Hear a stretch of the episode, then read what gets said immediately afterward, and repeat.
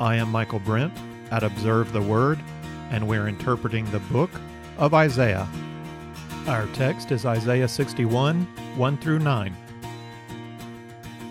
Jesus entered the synagogue on the Sabbath and stood up to read. And the book of the prophet Isaiah was handed to him. And he opened the book and found the place where it was written, The Spirit of the Lord is upon me. Luke 4 17 to 18. Every Sunday morning, in countries across the world, men and women stand up to read the text of Scripture. The reading of God's Word usually precedes an interpretation or sermon on the Word. That tradition flows quite naturally from the synagogue practice of Jesus' day. On one particular Sabbath day, Jesus was invited to be the reader. He did not choose the biblical book he would read from. A synagogue official prepared for him the scroll of Isaiah taking the scroll, Jesus chose which text he would read. He scrolled down to Isaiah 61 1 to 2, which begins The Spirit of the Lord is upon me because he anointed me to preach the gospel to the poor. Who is this anointed one Isaiah speaks of? Having completed the reading and taken his seat, with all eyes fixed on him, Jesus said, Today this scripture has been fulfilled in your hearing. Who is the anointed one? Jesus is the anointed one. He is the messianic son of Isaiah 9. He is the suffering servant of Isaiah 53. He is the anointed conqueror of Isaiah 61. We've already seen a tight connection between the anointed conqueror and the glory of God's people. The divine warrior and anointed mediator of chapter 59 were followed by a description of a glorious Zion in chapter 60. A similar connection is made in 61 1 through 9. The anointed one liberates and transforms Zion. In our study of chapter 60, we recognized an ideal Zion that will not exist until our sin nature is removed and the new heaven and new earth are established. So we might ask of Jesus, how much of this prophecy was fulfilled on that Sabbath day when you stood to read? Jesus may have given some indication on how to answer that question in the way he quoted Isaiah. His quote is not straightforward. He has added something, he has changed something, and he has left something out. Let's first go through the passage as it is in Isaiah, paying attention to the connection between the anointed conqueror and the people he came to liberate. Then we will come back to Luke and see what we can learn from the way Jesus quoted this text. The passage is not long, so I'll read the whole together, just pointing out one division in the text as we go. We start with 61 1 through 3, the first person declaration of an anointed one who proclaims liberty to God's people.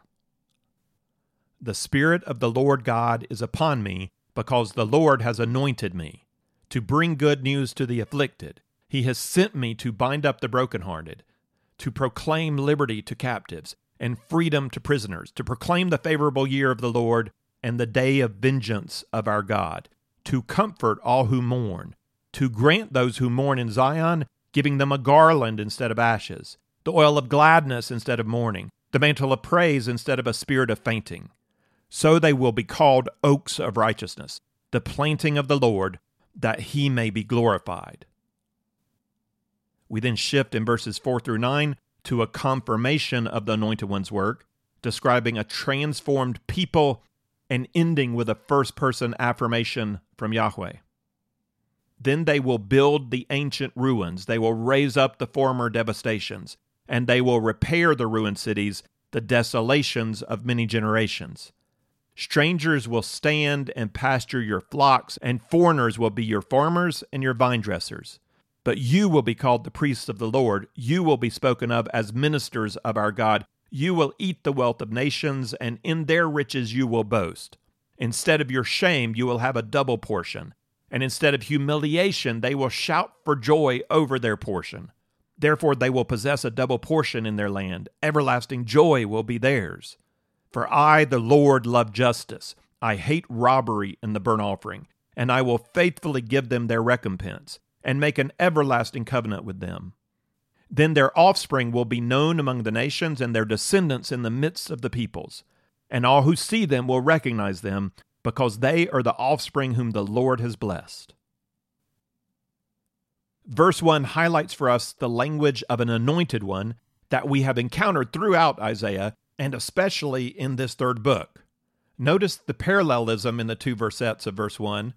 First, the Spirit of the Lord is upon me, and second, because the Lord has anointed me.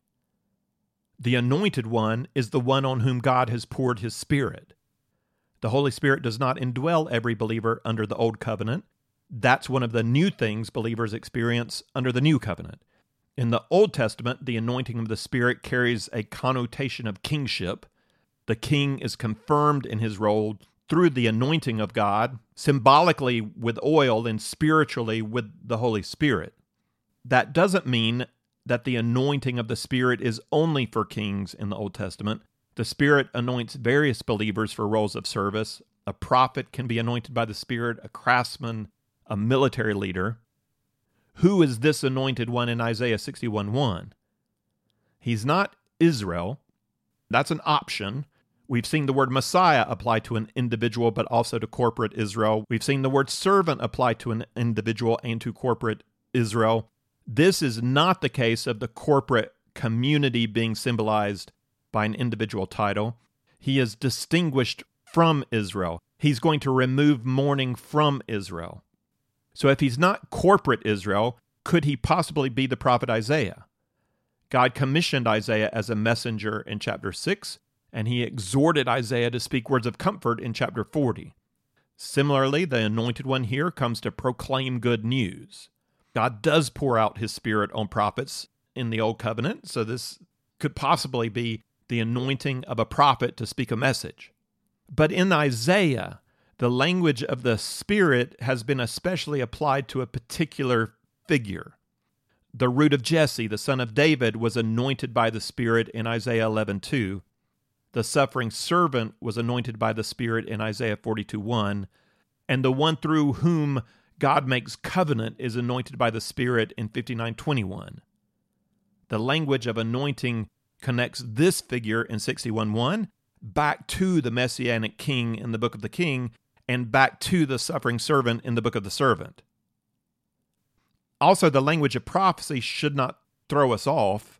We don't have to make a distinction between Messiah and prophet, because while proclamation of good news is the role of a prophet like Isaiah, the Messiah also performs the ministry of the word. In the third servant song, chapter 50, verse 4, the servant says, The Lord God has given me the tongue of disciples, that I may know how to sustain the weary one with a word. You know, that's the suffering servant.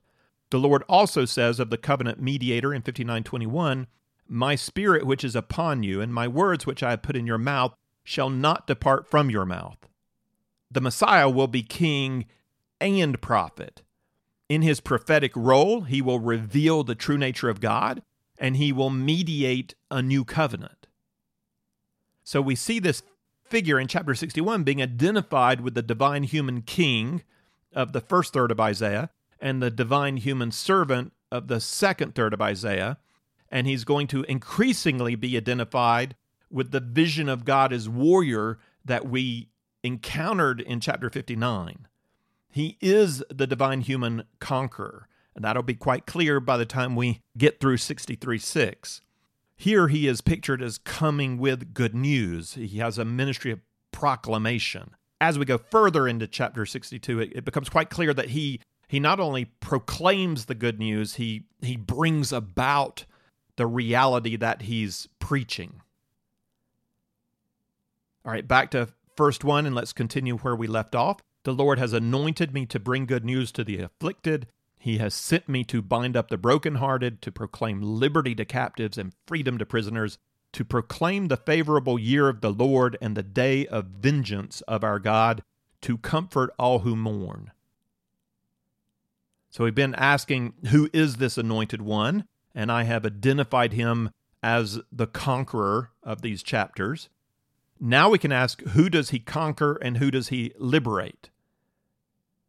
He comes to the afflicted and brokenhearted, to captives and prisoners.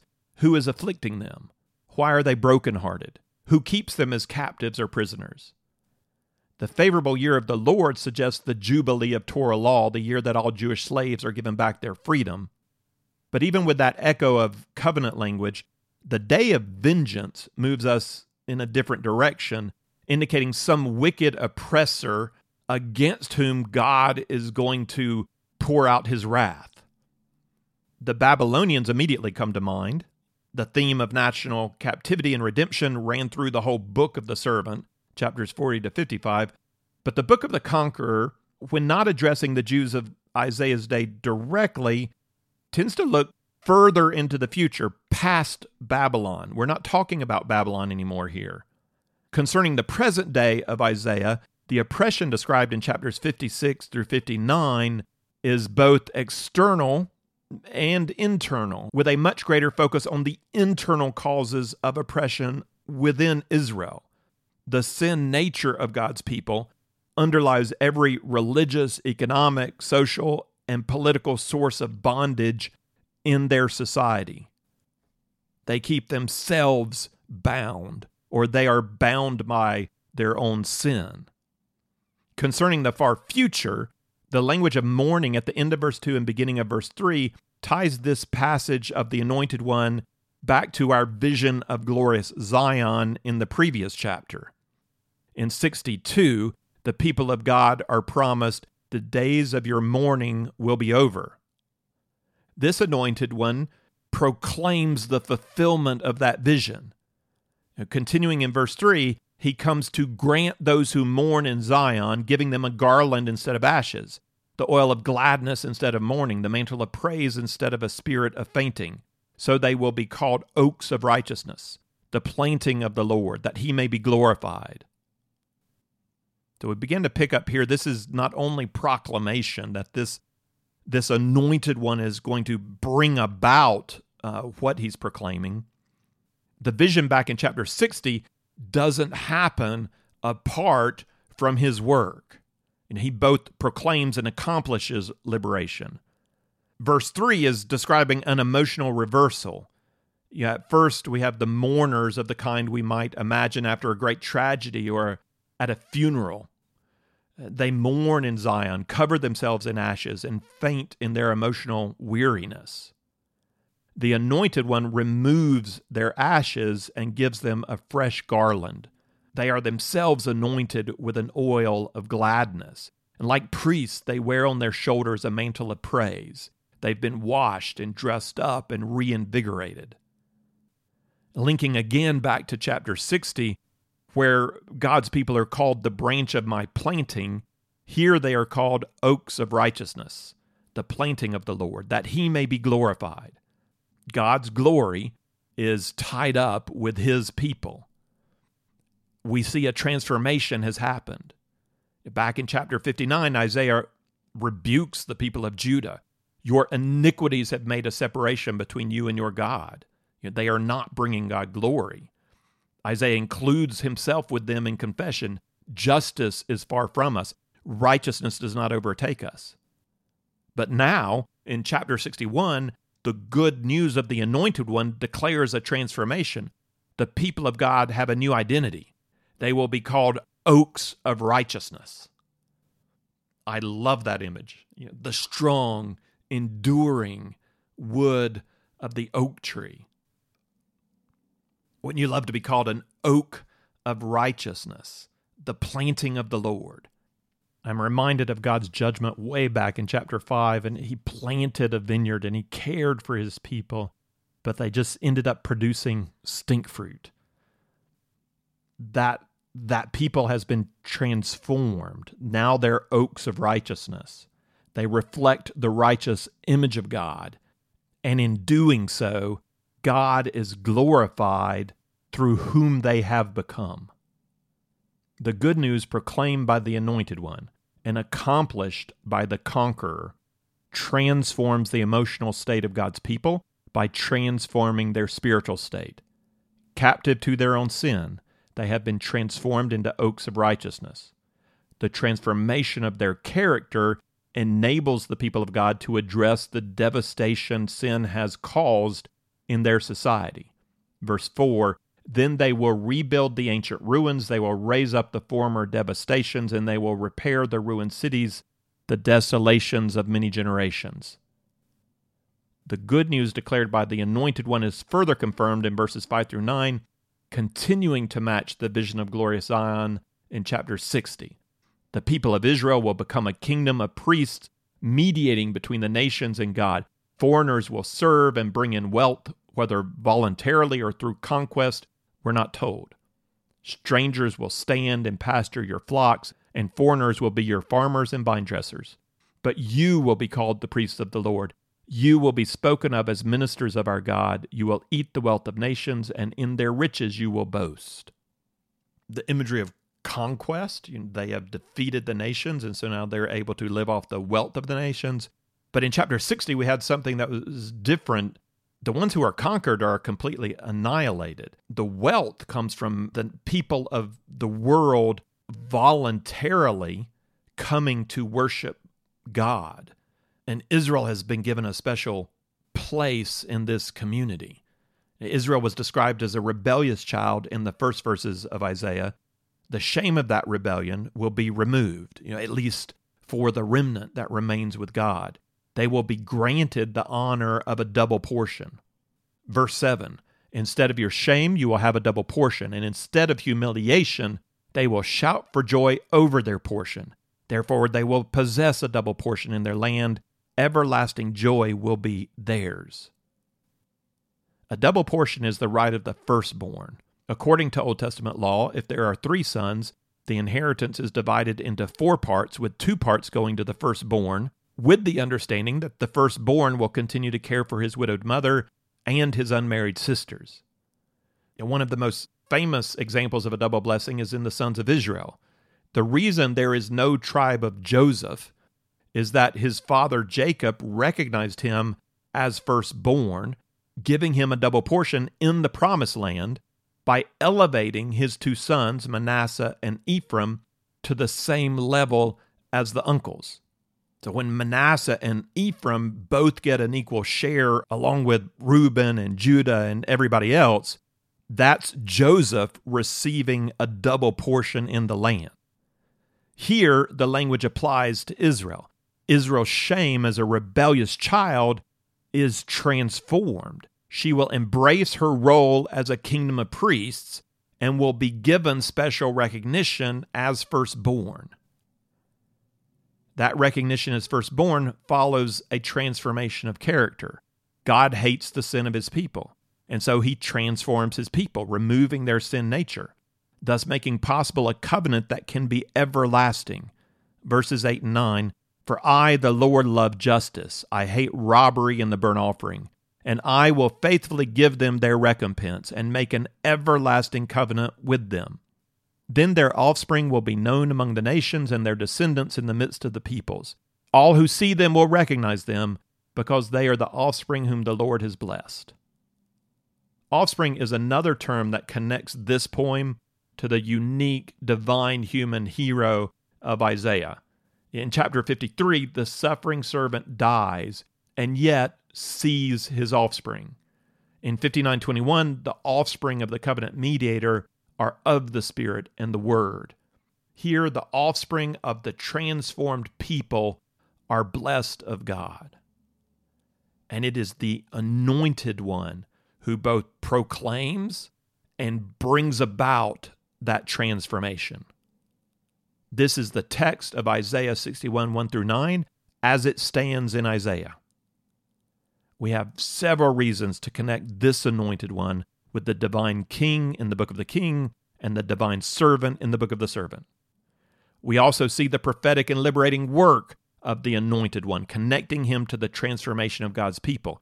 He came to conquer sin and death, to liberate God's people from shame and mourning, transforming them into a righteous people that can live in everlasting covenant with God. And of course, as Christians, we're thinking, Jesus, Jesus did that. If we have any doubt whether this passage should be applied to Jesus, Jesus removed that doubt when he stood up on that Sabbath day and applied this text to himself. Still, there is some ambiguity in Jesus' declaration. A listener in the synagogue that day may not have correctly understood Isaiah, uh, even if someone did make the connection between messianic king, suffering servant, and anointed conqueror, they still may not have understood Jesus' declaration as as Jesus saying, "I am that king, that servant, that conqueror." Even for us who do make that connection, who live on the other side of his crucifixion and resurrection, we still might ask, what did Jesus mean when he said, Today this scripture has been fulfilled in your hearing? How much of it had been fulfilled at the moment that Jesus sat down in that synagogue? What does that mean? To get at that question, it helps to consider how Jesus quoted Isaiah. The quote is not completely straightforward. Jesus or Luke changed the text. So, what I want to do now is consider the changes and possible reasons for the changes, and then see where that takes us in our understanding of how this scripture had been fulfilled by Jesus standing up and proclaiming the words of Isaiah. So, here's the full quote from Luke 4 18 to 19.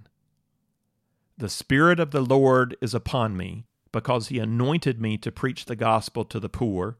He has sent me to proclaim release to the captives and recovery of sight to the blind, to set free those who are oppressed, to proclaim the favorable year of the Lord.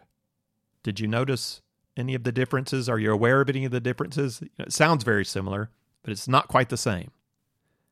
There are often differences between quotes by New Testament authors and the actual reference in the Old Testament. The most usual reason for differences has to do with translation. Jesus would have read the text from the scroll in Hebrew, but not all Jews spoke Hebrew. The dominant language of the Middle East in the first century was Aramaic. So the text would have been read in Hebrew, followed by a reading from an official Aramaic translation called a Targum. Bruce Metzger explains a Targum as more than translation or paraphrase. Sometimes explanatory words were added, making the Targum an interpretation of the Hebrew, sort of like reading the text of a study Bible with a minimal amount of notes or comments included in the text for explanation. We don't know if the Targum reading would have influenced Luke's translation at all. Luke is writing in Greek, so he had to translate Jesus' words. Mostly he uses the recognized Jewish translation of the Old Testament into Greek called the Septuagint. One of the differences between the two biblical texts is Luke's phrase, to preach the gospel to the poor, and Isaiah's phrase, to preach good news to the afflicted. The differences in these two phrases is an example that's probably accounted for by translation. So, good news and gospel, those are synonyms. Uh, and the word for poor in Greek is a valid option for translating the Hebrew word afflicted. So there's no significant problem with the differences in that phrase. There are three more significant differences for us to consider. These three differences consist of something changed, something added, and something left out. So we'll start with something changed. Luke has the phrase recovery of sight to the blind instead of freedom of prisoners. And for us, that comes out quite different. You know, recovery of sight to the blind versus freedom of prisoners, that's not at all the same thing. This is a difference that occurs in the Septuagint that Luke is quoting from. So the change is not really made by Luke, the change is made in the Greek translation that Luke is using. And so we might wonder how do you get from freedom of prisoners to recovery of sight to the blind? Uh, scholar D.W. Pao believes the Septuagint may have provided a legitimate rendering of the clause. So he's arguing that the Hebrew text is unclear at this point, and maybe it's possible to take whatever metaphor is being used in the Hebrew to take that to mean freedom of prisoners or to take that to mean recovery of sight to the blind. Problem whenever we're translating a text is that just sometimes the phrase we're looking at can have two significantly different meanings, and the translator has to choose one. And the typical understanding we get from the Hebrew goes one direction, but the translators uh, from Hebrew to Greek went a different direction. I'm not equipped to have an opinion on the range of possible interpretations in the original Hebrew. I don't know Hebrew. I, I can't make a comment. I can only say that I, I am familiar with the difficulty of translation. I can also observe that recovery of the sight to the blind is an idea associated with Zion uh, earlier in Isaiah in the book of the King. It's also connected in that context with the proclamation of good news and with coming vengeance. So we see this collection of ideas earlier in Isaiah 35, 4 to 6. Say to those with anxious heart, Take courage, fear not. Behold, your God will come with vengeance.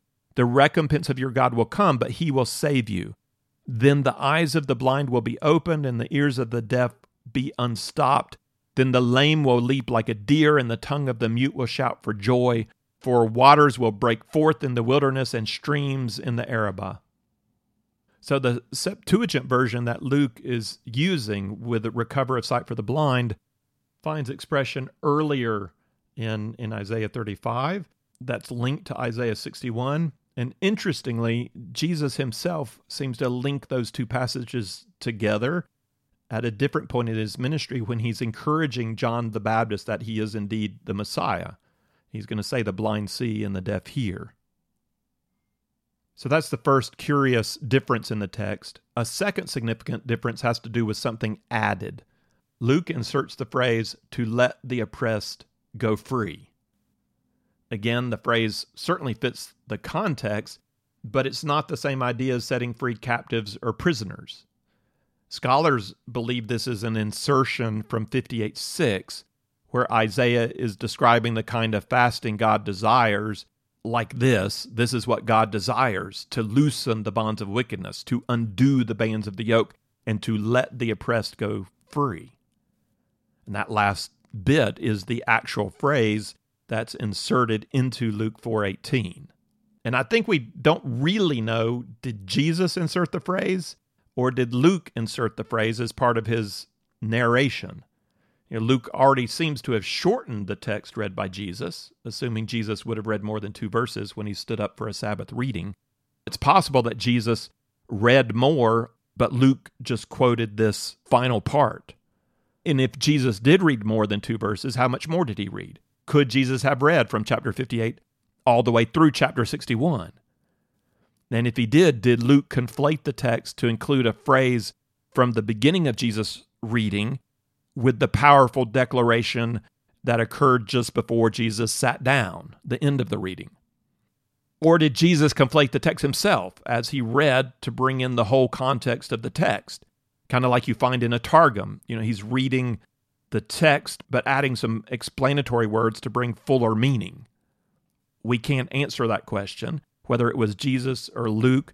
The result is a conflation that is a bringing together of 58 6 and 61 1 through 2 that connects the description of the anointed one in 61 1 through 2 with the desire of God for his people in chapter 58. Okay, so we've looked at a phrase that was changed, the blind see, and something added, the oppressed go free. Now let's look at something that's left out. And what is left out seems to me to be very significant. Actually, there are two things left out. Luke doesn't have the phrase to bind up the brokenhearted. I don't see any great significance with that omission. Luke could have simply reduced the amount of text he chose to quote from Jesus, especially since he added added in a phrase, so he dropped out a phrase. Or Jesus could have chosen to drop out a phrase when he added in the phrase. Since it's not clear. The second omission does seem to communicate an important truth about the ministry of Jesus. Verse 2 ends in Isaiah with the anointed conqueror coming to proclaim the favorable year of the Lord and the day of vengeance of our God. The version Jesus reads omits the day of vengeance of our God, stopping with the first phrase only to proclaim the favorable year of the Lord. When Jesus sits down and says, Today the scripture has been fulfilled in your hearing, the emphasis is on the favorable year, not the day of vengeance. In fact, the entire passage of 61 1 through 9, and really this whole middle section from chapters 60 to 62 focuses on favor to Israel and not on vengeance against God's enemies. That idea is there. The parallel divine warrior sections in 59 and 63 do communicate coming wrath, and judgment does find a central place in the Glory of Zion poem in chapter 60, where we are assured in verse 12 that the nation and kingdom which will not serve Zion will perish and be utterly ruined. But that's not given any kind of lengthy description like we saw back in the book of the servant. The lengthy descriptions in 60 to 62 focus on the liberation and transformation of God's people, the glory of Zion. And in these chapters, Jesus chose a quote that emphasizes the proclamation of good news. that good news is good news of liberation from captivity, from blindness, and from oppression, which is then summed up with the phrase, He has come to proclaim the favorable year of the Lord. The idea of favor overlaps the idea of grace. In the biblical context, the two words are synonymous. And so we have this emphasis on favor and, and on Jesus proclaiming that favor, proclaiming good news, proclaiming liberation, proclaiming grace. And that's what we come to expect from Jesus as we read through the Gospels that he has this ministry of preaching and teaching good news.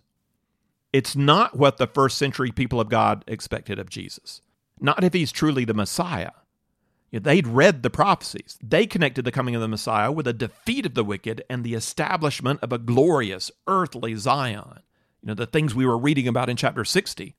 Liberation follows a conquest. For good to triumph, evil must be eliminated. Jesus ought to be a warrior and he ought to have political goals if he's the Messiah. And Jesus understood the confusion of his followers.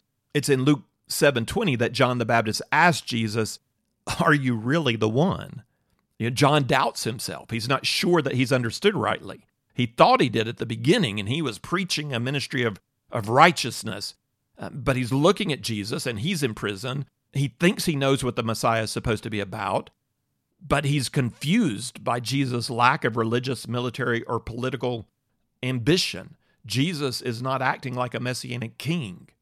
And so Jesus responds to John by quoting Isaiah 35 5 and 61 1. He sent this message back to John Tell him the blind receive sight and the poor have the gospel preached to them.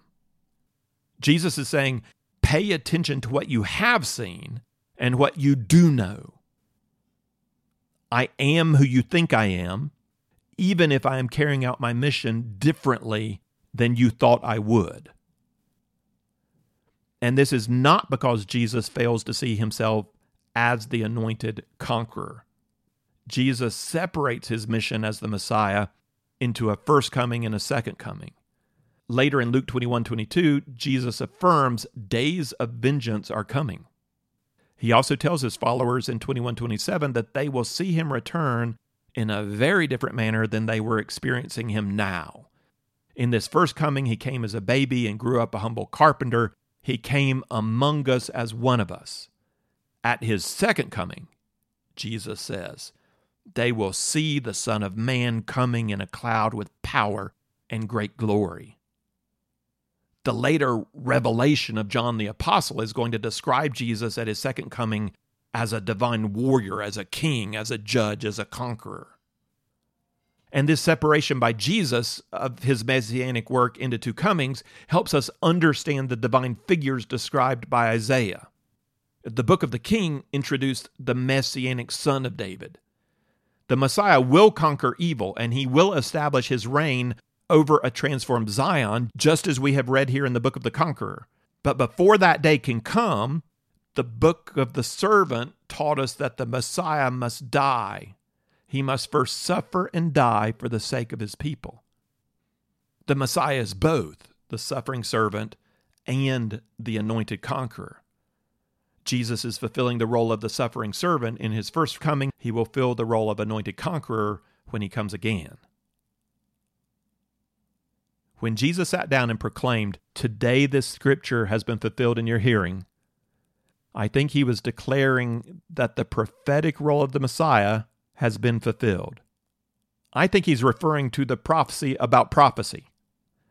That Isaiah said a prophet would rise up and he would declare good news. This is the prophetic role of the Messiah. That's what's been fulfilled. Jesus was anointed to preach good news, to proclaim the favorable year of the Lord. That's what he's been doing among them. That's what he's doing this Sabbath day. He came as the Word to reveal the glory of God and announce God's kingdom plan. He fulfilled the prophecy that a prophet would come and prophesy. That does not in any way suggest that Jesus saw himself as merely a prophet. Some people get thrown off there. Jesus didn't just come to reveal the truth of God. The Messiah is king, priest, and prophet. He is the rare prophet who mediates a new covenant. Even more uniquely, he is the one prophet who speaks the very words of God as the Word of God himself. He is one with the Father. So he fulfilled the prophetic role announced ahead of time by Isaiah. He is also the subject of his own prophecy. He proclaims the good news, he brings about the good news, and he is the good news. He will conquer sin and death on the cross to release the people of God from captivity to sin, to give his people spiritual sight, to free his people from spiritual oppression. That liberation transforms us now to begin to live for him now, to live free of sin, to love our neighbor, to care for the poor and the outcast. But that transformation has not brought about this glorious vision of Zion that's that's described here. He's going to come again to fulfill the role of the anointed conqueror that we read about in Isaiah 60 to 62. He's not just going to give us power over sin, he's going to abolish sin. He's going to remove death. He's going to eliminate mourning. He's going to establish Zion. That is a earthly kingdom in which he reigns. He's going to bring us into the blessing of everlasting covenant with God because our sin nature will be removed. We will be able to live forever in the righteous presence of the Holy One of Israel.